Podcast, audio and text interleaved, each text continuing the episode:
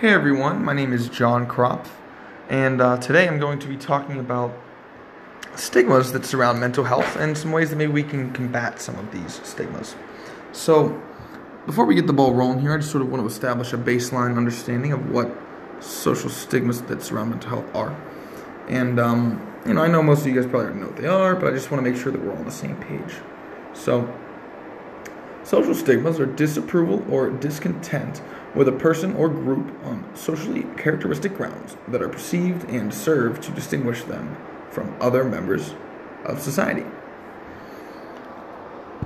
So, and then, you know, the term stigma by itself is actually defined as just a mark of disgrace. So clearly there's some, you know, very negative connotations surrounding this word, and uh, it's pretty well earned.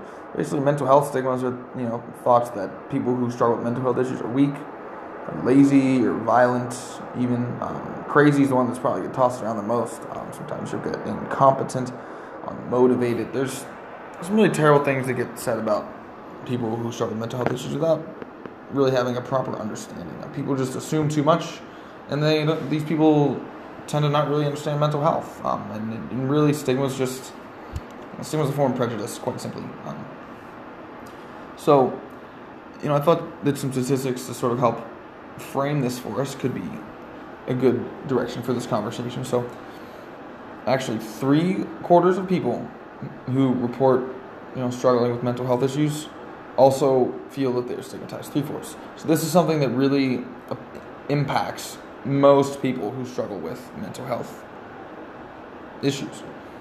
Um, stigma often comes up as a reason why people won't go and get the help they need because they're afraid that they'll be labeled as you know weak-minded or crazy, and they and they're hesitant because of this, um, hesitant to get the help that you know quite frankly they need. So I was fortunate enough to be able to interview a friend of mine about how stigmas have affected her mental health. Um, so I'm going to just run through some of the more pertinent questions that her and I talked about here. So I asked her if she felt stigmatized in terms of her mental health struggles, and she gave me a resounding yes. Uh, she felt felt as though people think she's um, weak or stupid, and uh, particularly because she's still in school, she's uh, you know afraid to go certain places because she's worried that people are going to, especially in, like when she goes back to her hometown, um, she's worried that people are gonna think that she's stupid or weak-minded because she's still in school and she's afraid of how people will look at her for that. It's really terrible. Um, it, it, has been awfully crippling. I asked her, you know, what effect has this had on you? And you know, she's talked about that a little bit already. Um, but she answered with me with, you know, it makes me feel terrible about myself. I'm clearly struggling already, and then to add this in, just it, it makes it so much more difficult. Um, and then verbatim, she said to me, people think that I should just tough it out, but in reality, they have no idea how much I'm struggling every day, John. It's constant pain and anxiety. I'm always scared. scared of everything. And I don't know how to handle it. And obviously, you know, I didn't, you know, I, I knew that I'd be asking her about some touchy things, but I got a little bit more real very quickly. So obviously, afterwards, I was trying to console her, you know, remind her, you know, that everything's okay, and just be there for her, because that's really the, the best thing that you can do for someone who's struggling with mental health. Is just let them know you're there. Um, anyways, that's a whole different thing. But yeah, I mean, clearly the stigmas have made her issues even worse than they already are, and it's it's it's something that I think is one of the easiest things that we as members of society can help people who are struggling is just by trying to eliminate these stigmas. Um, so I thought that there were I came up with nine ways that I thought were really solid in terms of combating so um, stigmas. Uh, but before I go into those nine ways, I just sort of want to talk about the two different parts of a social stigma. So there's social stigma, but a lot of times social stigma can manifest itself into self stigma, which is basically just people who internalize these outward attitudes that people have about them and, and believe that that's really how they are. They believe that they're actually weak, that they're actually crazy that they're actually incompetent because of the issues that they have. It's it's really terrible. They they're already struggling enough, and then they have these self stigmas that get ingrained in them, and that just they beat themselves up, and they won't get the help that they need. It's it's terrible. Um, so I, th- I think that's important too, because that's going to be some of the issues that I'll be you know, talking about, or some of, or not issues. I'm sorry, some of the solutions that I'll be talking about here are a little bit more aligned with self stigma in addition to social stigma, because they're both they go hand in hand. Um, you know, you can't have self stigma without the social stigma.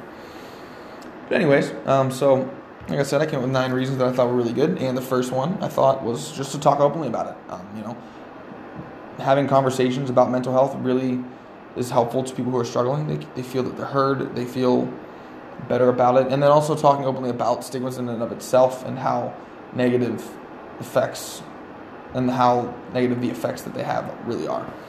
Um, sort of leads to my next reason, which is to educate yourself and others about mental health and mental health issues in general so that people have a better understanding of what they are because you know when you have a better understanding these you know misaligned prejudices will go away because people actually understand mental health a little bit better.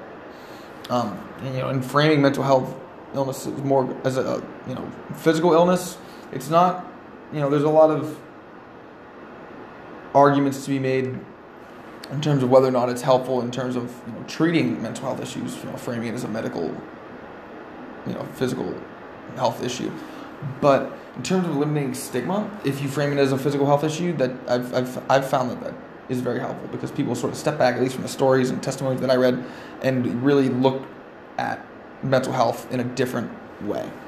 So another reason that I thought here was, you know, be way to combat it that I thought was important here was be cautious of language. You know, don't use mental health terms in a negative light say, oh man, like I feel like I'm schizophrenic doing this, or you know, I'm gonna kill myself after I drop my book and everything spilled out. Like you know, don't people don't don't take that so lightly. Like, people are struggling out there. You never know who's gonna be able to hear what you say, and I think that eliminating that can go a long way. Um, encouraging equality between physical and mental health, I think, is big as well. And showing compassion. That I don't even think I need to go into why you should be compassionate towards people who are struggling. I think that's something that hopefully we all have already came to understand and, and can agree on. So one that I thought was big in terms of you know combating self stigma is for people who are struggling to choose empowerment over shame, which is difficult, but it, it, it is a, it is a choice that they can make, and that would go a long way for their own issues.